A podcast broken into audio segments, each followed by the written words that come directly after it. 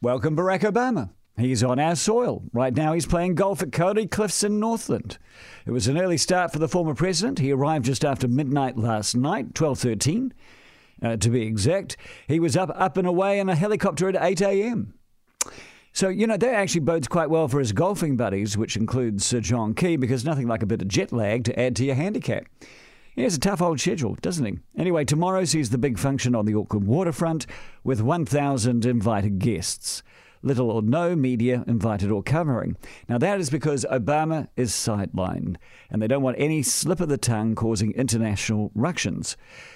So, if the media can't report on it, you have to wonder, as this event is all about US New Zealand relationships and how we could work together better, you wonder how anything will get publicity further abroad.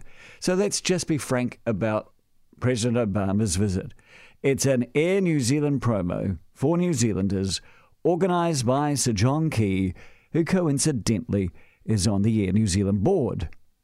And that means it's no wonder they're playing at Kauri Cliffs and not at Paraparaumu where Tiger Woods played, because there's no way that Air New Zealand would fly Barack Obama into the Kapiti Coast after what's happened this week.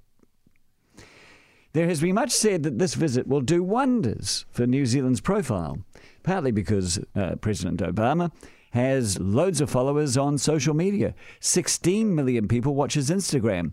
So I guess any picture of New Zealand he takes will ricochet around the world. People will say, gosh, there's Barack, he's in New Zealand. Gee, it's pretty. Hey, why don't we go there for a holiday? So I thought this morning I'd check out Barack Obama's Instagram. Well, the last picture he posted on Instagram was on Valentine's Day. He was giving Michelle, his wife, a bit of a cuddle at some unknown location. At a guess, I might say some ranch land in Wyoming, but I have no idea. In fact, over the past year, he has posted absolutely no pictures of any place he's visited. So I checked the Facebook as well. And it's the same. I think the tourism boost from President Obama's photographs has been wildly overblown. And here's another reality check. Where has uh, President Barack Obama come from? Do you know? He's just spent two days in Singapore. And you know what? I haven't seen the world's media covering the crap out of it. Apparently, while he was in Singapore, he met with Prime Minister Lee. He also met with some emerging leaders, but nothing of substance was reported from those meetings other than it happened. I expect the same when he goes to visit Jacinda Ardern uh, in a couple of days' time.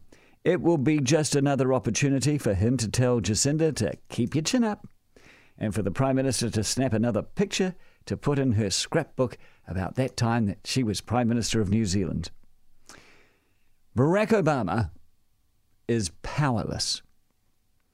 Barack Obama is voluntarily mute about real issues in his own country even though he must be seething at the Trump administration's systematic dismantling of all he tried to achieve in his eight years, but he doesn't say a thing. He says very little about anything at all. So I say to President Barack Obama, enjoy your jaunt through our beautiful country. But your jaunt is largely irrelevant, and in fact, it's no more significant than me going to the zoo to look at a rare and endangered animal and sit there and go, wow, it eats and sleeps.